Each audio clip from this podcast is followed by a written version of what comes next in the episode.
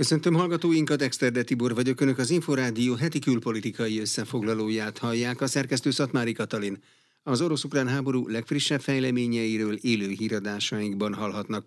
Most először arról lesz szó, hogy a növekvő migrációs nyomás az Európai Unió és a Nyugat-Balkán előtt álló közös kihívás, és a két térség közös felelőssége, hogy megfelelően kezeljék, állapították meg az EU tagországok és a nyugat-balkáni államok vagyis Albánia, Bosznia-Hercegovina, Észak-Macedónia, Szerbia, Montenegro és Koszovó vezetői tiranai találkozójuk után kiadott közös nyilatkozatukban.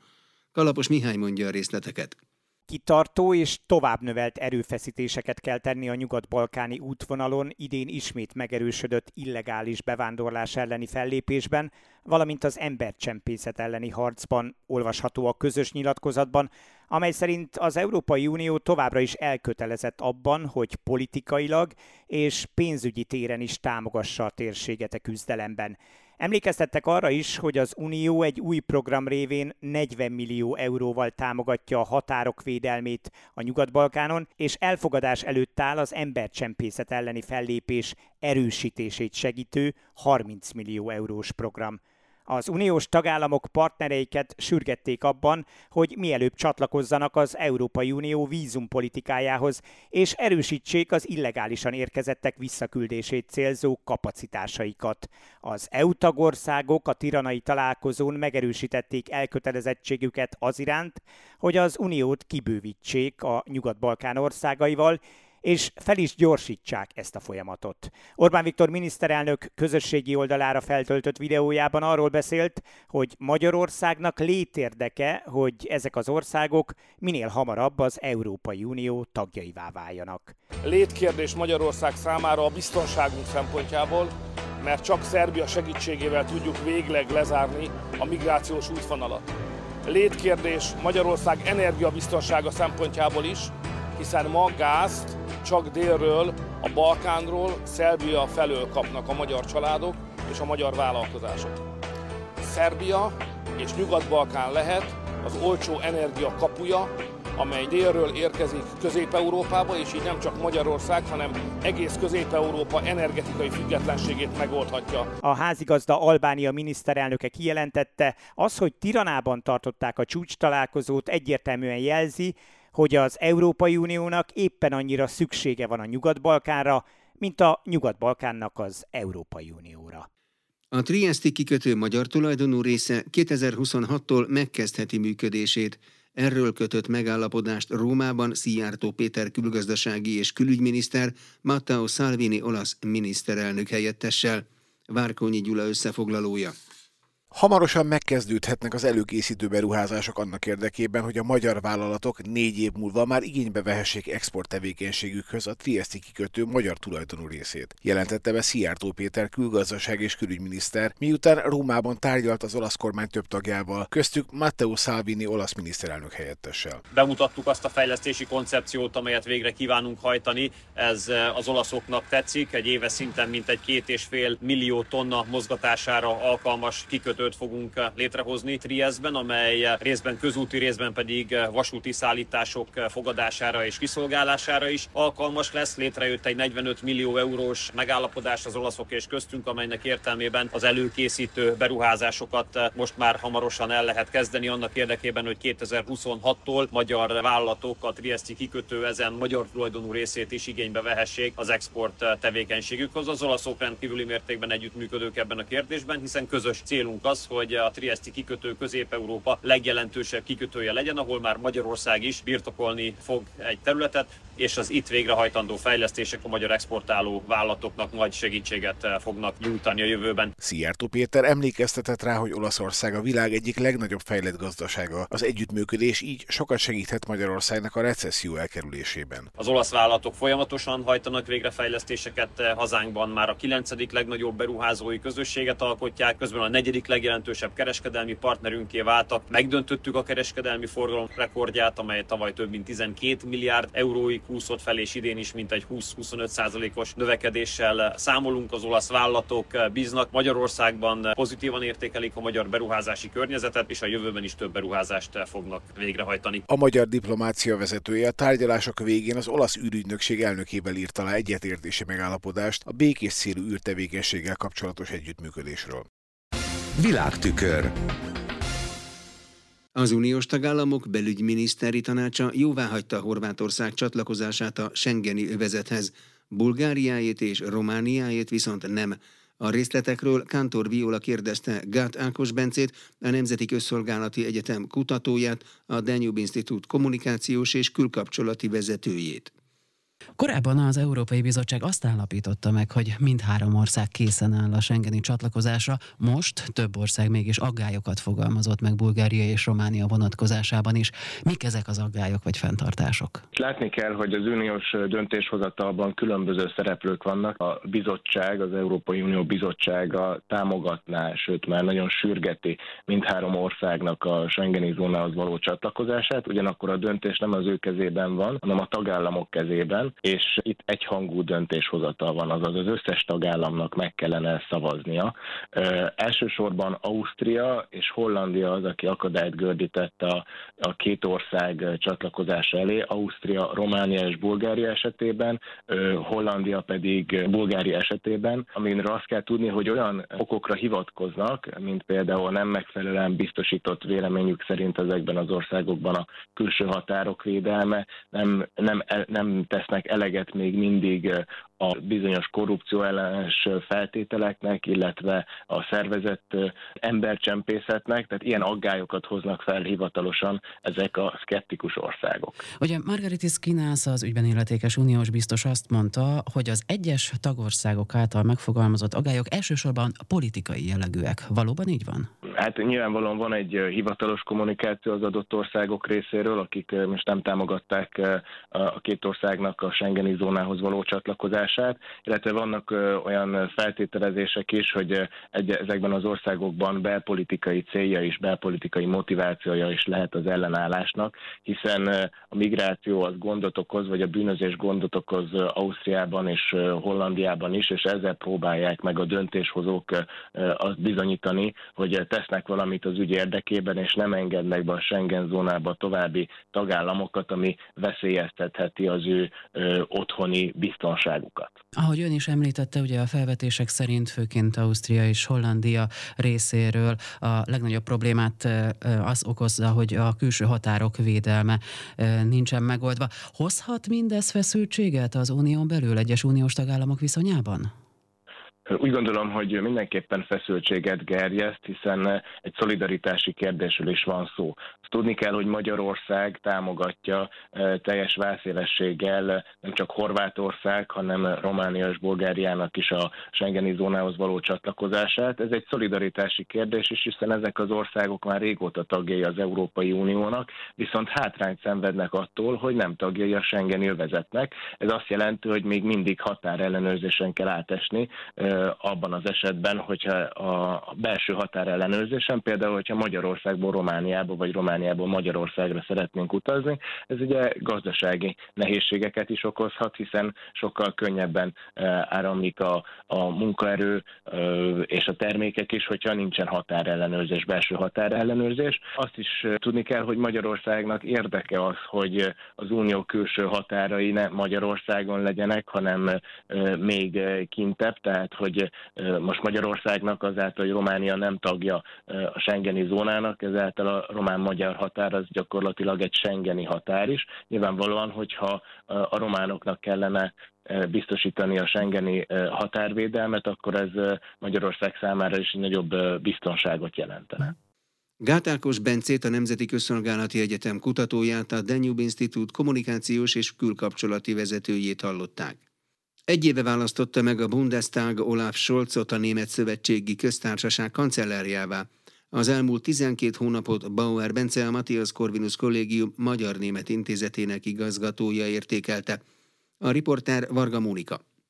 Egy év alatt Olaf Scholz levezényelt egy konfliktust, az ukrán konfliktust kezelik jelenleg a németek, és sok rögtönzés történik. Konkrét eredményeket a német kormány nem ért el, viszont azt már elérték, hogy nagyon sok mindenben paradigmaváltás történjék. Emlékeztetem a hallgatókat arra, hogy Németország ebben az évben 500 milliárd euró hitelt vesz fel, ez nagyon sok pénz.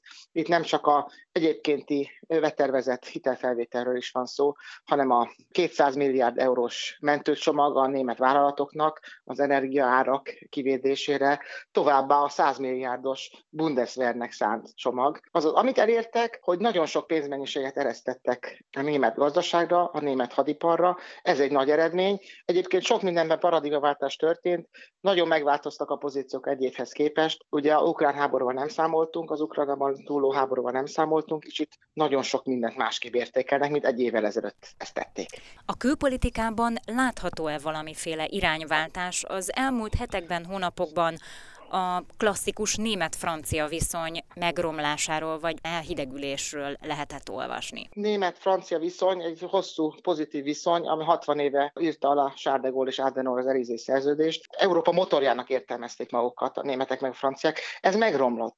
Nagyon sok stratégia kérdésben nézeteltérés van. Hadipari beszerzéseknél nem a közös beszerzésekre fektetik már a németek a hangsúlyt, hanem amerikai beszerzésekre. Az atomenergiában nagy nézeteltérés van. Németország ugye meg akarja szüntetni szüntetni a maradék három atomerőműnek a működését. Franciaország ellenkezőleg. Az Európa politika közösség létrehozása körül kialakultak nézeteltérések, és ezek már olyan sok nézeteltérés alakult már ki, hogy az októberre tervezett bilaterális kormánykonzultációkat lemondták, és csak januárban fogják megtartani, ha minden igaz. Ilyen még eddig nem volt. Ez már a nagy nyilvánosság számára is egészen egyértelmű, hogy megromlott a jó német-francia viszony, és ez sokan, Németországban is, Olaf Scholz kancellár felelősségének tekintik, és itt még lesz még kihívás etéren is. Miként alakult a magyar-német viszony? Nem romlott a korábbi várakozással ellentétben, mert szerintem be van már árazva az, hogy a két kormány, a két ország sok tekintetben különböző világkép alapján politizál. És én úgy látom, hogy nem is akarják nagyon most már Németországban úgymond megváltani a magyar politikát, hanem elfogadják, vagy úgy látszik, hogy elfogadják, hogy mi más utat követünk. Kérdés az, hogy lesznek-e olyan hangok a német kormánypártokon belül, amelyek talán ettől eltérnek, vagy egy karcosabb politikát akarnak folytatni. Hogy működik egyébként a koalíció? Hogyan tudnak együtt dolgozni? Sok kérdés körül nézeteltérés van, hogy az atomenergia mentén majdnem felbomlott a koalíció. Ugye a liberális polgárliberes FDP nagyon szorgalmazta az atomenergiának a további használatát, a zöldek ezt vehemensen ellenzik, és a német társadalom már többségében támogatja az atomenergia műveket. Régebben ez nem így volt. És még egyébként a háború első hónapjaiban főleg a zöldek és a FDP szövetkezett az SPD ellen, ők ugyanis nagyon hangosan Ukrajna mellett kiállva fegyverszállításokat követeltek. Olaf Scholz viszont pont, hogy egy kicsit kiegyensúlyozottabban a fékre lépett, és óvatosan kezelte például a fegyverszállításokat. Azaz sok ilyen konfliktus van, és összességében azt kell néznünk, hogy a német társadalom, aki most már úgy nagyjából 70%-ban elégedetlen ezzel a kormányjal, meddig fogja ezt úgy elviselni. Látjuk, illetve halljuk azokat a híreket, hogy voltak olyan csoportulások, amelyek tényleg konkrétan fegyveres támadásokra készültek Németországban, azaz formál valami a levegőben Németországban, hogy ebből konfliktus lesz-e, kormánybukás lesz, azt most még nem látnám, de nem zárnám ki. Bauer Bencét, a Matthias Corvinus Kollégium Magyar-Német Intézetének igazgatóját hallották. Világtükör Lengyelország olyan szintű fegyverkezésbe kezdett, hogyha a beszerzései teljesülnek, a NATO egyik legnagyobb szárazföldi haderejével rendelkezik majd, mondta az Inforádiónak a Nemzeti Közszolgálati Egyetem docense. Domanics András kérdezte Kaiser Ferencet. Lengyelország, ha sikerül ezt a mostani fegyverkezést, tehát ezt a nagy fegyverbeszerzési projektet végrehajtani, akkor valószínűleg a NATO legerősebb szárazföldi haderőnemeinek egyikét fogja kiállítani. Tehát gyakorlatilag darabszám és minőség alapján erősebb lesz, mint a német, a brit vagy a francia, amit mondjuk az ország gazdasági mérete nem feltétlenül indukol, viszont az országhoz való közelsége, hát az, az mindenképpen. Ha befejeződnek ezek a beszerzések, akkor mi lesz a fő ereje a lengyel haderőnek? Idén nyáron egy hosszas tárgyalási folyamat lezárásaként több mint ezer darab, kettő Black Panther, azaz fekete párduc harckocsit, 672 darab K9 Thunder önjáró löveget rendelt a szárazföldi haderőnek a megerősítésére, illetve 288 darab K239 Chunmut, azt idén októberben, ezt már kifejezetten az orosz háborúra, Oroszország ukrajnai agresszióra adott reakcióként. Ez a HIMARS-nak az amerikai háborúban elhíresült rakéta sorozatvetőnek a dél-koreai megfelelője, illetve szintén a háborús helyzet miatt a T-50 Golden Eagle, az az aranysas iskolagépnek a könnyű vadász, könnyű csapásmérő változatából, az FA-50-esből is rendeltek a lengyelek 48 darabot, tehát gyakorlatilag ennek a beszerzési csomagnak az első számú célja a lengyel szárazföldi haderő megerősítése, de nem mellesleg azért igen komoly fejlesztés jelent a lengyel légierő számára is. A K1, K2 sorozat az az amerikai M1 Abramsnek a kórai változata, egy kicsit kisebb az eszköz. Az egyik nagy előnye az, hogy az amerikai M1 Abramsen alapul, és eleve a kóraik is ugye Észak-Kóra ellenében dél és egy amerikaiakkal közös háborúra készül, ezért mind a K9 Standard, mind a K2 Black Panther az teljes mértékben kompatibilis a NATO erőkkel, és egy csomó alkatrészük csereszabatos. Ami szintén nagyon fontos, hogy a lengyelek lényegében maguk fogják ezt legyártani, tehát megvették a licenszt, és a gyártósort azt majd Lengyelországban fogják felállítani. Mennyire számít az rendkívülinek, hogy Dél-Koreából vesz fegyvereket egy NATO tagország, és nem a nato belül vásárol? Hát ugye ennek igazából két oka van. Az egyik, hogy ugye most az orosz fenyegetés miatt, miután ugye Oroszország megindította az agresszióját Ukrajna ellen, az egész NATO berendelt. Tehát ugye maga a német véderő is kapott 100 milliárd eurót, és abból nyilvánvaló és érthető módon a németek rögtön a saját gyártóiknál több nagyobb fegyverrendszerből, ugye úgy, hogy a katonák mondják, ilyen vasakból egy nagyobb mennyiséget előrendeltek, meg lekötöttek kötöttek a gyártósoron. A lengyeleknél ugye nemrég ment át ez a projekt, ilyen irgalmatlan mennyiségű eszközt elég nehéz lett volna európai gyártótól megvenni. És van egy nagyon pozitív dolog, hát ami nem feltétlenül pozitív egyébként, de lengyel szempontból mindenképpen, hogy ha mondjuk német technikát vesznek, vagy annak a gyártósorát, vagy, vagy amerikait, vagy, vagy franciát, akkor az az állam, aki átadta a licenszt, meg ugye beleszállít alkatrészeket, annak mondjuk beleszólás hatása van abban, hogyha ezt a fegyverrendszert ugye nagyjából egy 20-25 év múlva a lengyelek le akarják cserélni. Az európai vagy az amerikai gyártóknak beleszólásuk lenne, hogy melyik kormánynak adhatják el a lengyelek. A dél-kóraiaknál nincsenek ilyen kitételek. Kaiser Ferencet a Nemzeti Közszolgálati Egyetem docensét hallották. 6600 polgári áldozatot követelt eddig a háború Ukrajnában, és több mint tízezren sebesültek meg, összegzi az Ökonomusz Gazdaságkutató Alapítvány elemzője az elérhető adatok alapján. Szigeti Ambrus Nikoletta a harcok az ukrán társadalomra és gazdaságra gyakorolt hatásait vizsgálta. Varga Mónika interjúja. Az ukrán gazdaság növekedése az elmúlt években elég jelentős volt, függetlenül attól, hogy 2014-ben az orosz invázió első ütemében egy komolyabb visszaesés volt az előző évekhez viszonyítva.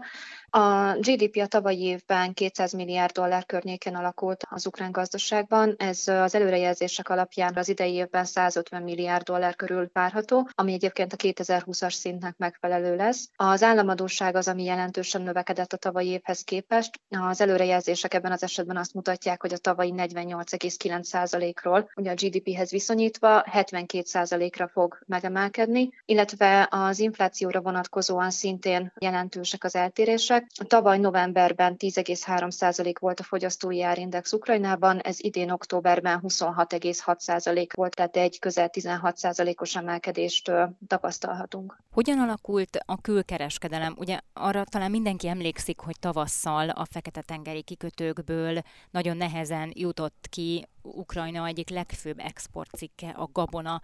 Megoldódott ez? Van-e egyáltalán export? És nyilván itt nem csak a mennyiség érdekes, hanem az irány is. A külkereskedelem szerkezetében, illetve a mennyiségében is történtek változások.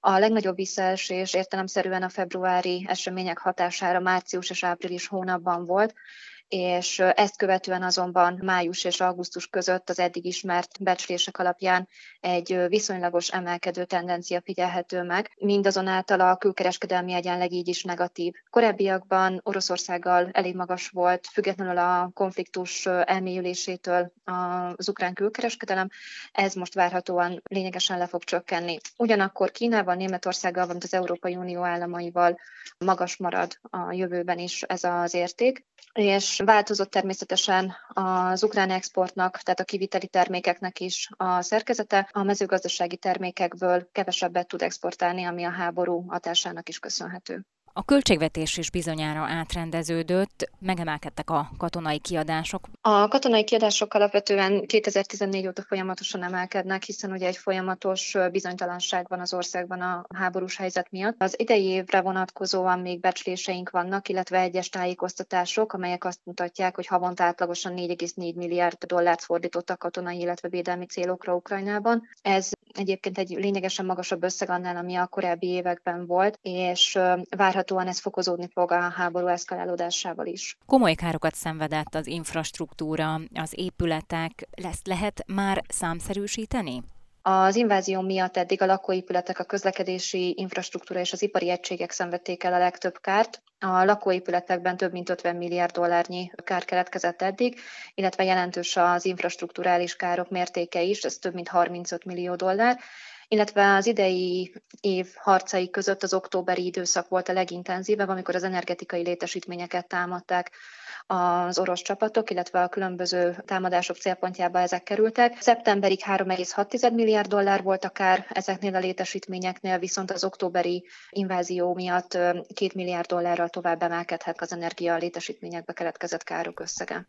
Az áldozatok számáról lehet-e valamit tudni, és nyilván rengeteg a menekült, és az ő számuk hogyan alakul? A menekültek esetében a november végi adatok alapján, amelyeket az ENSZ tett közzé, eddig 15 millió 591 1979-en döntöttek úgy, hogy elhagyják Ukrajnát. Ugyanakkor jelentős azoknak is a száma, akik időközben már visszatértek az országba, ez majdnem 8 millió fő, illetve közel 8 millióan regisztráltak Európában menekül státuszra is. Ugyanakkor nagyon sokan választották azt a módot, hogy a harcok közeli területekről békésebb, nyugodtabb környékre költöznek át, egy jellemzően a nyugati megyékbe. Közel 7 millió a belső menekülteknek a száma Ukrajnában. A polgári áldozatok tekintetében szintén becsléseink vannak, hiszen ezeket még nem tudták teljes mértékben feltárni. 6655 személy hunyt el eddig november 28-áig az eddigi idei harcokban, ebből 419 gyermek volt. A sebesültek száma pedig ennél lényegesen magasabb, 10.368 fő sebesült meg a háború miatt, ebből pedig 769 gyermek. Szigeti Ambrus Nikolettát az Ökonomusz Gazdaságkutató Alapítvány elemzőjét hallották. Világtükör Ukrajnának szüksége lesz ezen a télen szövetségesei szolidaritására és támogatására, jelentette ki Eduard Hegen szlovák miniszterelnök Bécsben az Európai Néppárt képviselőinek találkozóján. A csehek is felkészítik az ukránokat a további harcokra. Csehországban ukrán katonák vesznek részt egy tervezett hadgyakorlaton. Kis Balázs tudósít Pozsonyból. Eduard Heger és Manfred Weber az Európai Néppárt német elnöke közös sajtótájékoztatót tartott, ahol Weber azt mondta, a szlovák miniszterelnök az egyik meghatározója annak, milyen legyen a néppárti politika. A sajtótájékoztatón mindkét politikus válaszolt a Schengeni övezet Horvátországot, Bulgáriát és Romániát érintő bővítésével kapcsolatos kérdésekre is. Szlovákia támogatja ezeknek az országoknak a felvételét a Schengeni övezet szervezetbe, de Gerhard Karner osztrák belügyminiszter időközben bejelentette, hogy Ausztria megvétózza Románia és Bulgária csatlakozását. A szlovák kormányfő szerint fontos, hogy feltárják a probléma gyökerét akkor, amikor növekszik az Európai Unióra nehezedő migrációs nyomás. Szerinte a Schengeni külső határok megerősítése a megoldás. Szlovákia ezért helyesli a három ország Schengeni övezethez csatlakozását, mert így a a külső határok őrzését külföldi határőrökkel lehetne megerősíteni. Eduard Heger hozzátette, tárgyalt a helyzetről Karl Nehammer osztrák kancellárral is. A menekültek olyan országokba próbálnak eljutni, ahol magas az életszínvonal. Szlovákia még csak most halad e felé, ezért csak tranzitország, nem pedig célország a migránsok számára, magyarázta a miniszterelnök. Heger elmondta, úgy véli a Schengeni térség külső határai megerősítésének nem hosszú távú, hanem azonnali célnak kell lennie, hogy a Schengeni tagállamoknak ne kelljen a jelenlegi helyzet hosszú távú következményeivel foglalkozniuk. A szlovák miniszterelnök az osztrák fővárosban tartott találkozón arról is beszámolt, hogy Szlovákia a szomszédos Ukrajnából a háború elől menekülő anyák százezreinek és gyermekeiknek nyújtott menedéket, Ukrajnának pedig katonai, humanitárius és technikai segítséget nyújt. Eduard Heger emlékeztetett, mindenki láthatja, hogy Vladimir Putyin orosz elnök mit okoz az ukránoknak. Tönkreteszi az infrastruktúrájukat és az erőforrásaikat, az emberek pedig fagyoskodnak, ezért a nyugati szövetségeseknek még jobban kell segíteniük Ukrajnát, hogy túlélje a telet, fogalmazott a kormányfő. A csehek is felkészítik az ukránokat a további harcokra. Csehországban e héten ukrán katonák vesznek részt egy előre betervezett hadgyakorlaton. A csehvédelmi minisztérium biztonsági okokból nem közölte, hogy hány katona tartózkodik Csehországban, illetve mikor és hogyan érkeztek az országba. A cseh parlament november végén hagyta jóvá azt a kormánydöntést, miszerint a jövő év végéig a csehek mintegy 4000 ukrán katona számára nyújtanak speciális kiképzést. A kiképzésre négy egy-egy hónapos szakaszban kerül sor. A védelmi tárca szerint az ukránok a jövő évi speciális kiképzéseket készítik elő a csehekkel. A kiképzés költségeit 975 millió koronára, azaz mintegy 16 milliárd forintra becsülte a cseh kormány, a pénzt az Európai Unió megtéríti.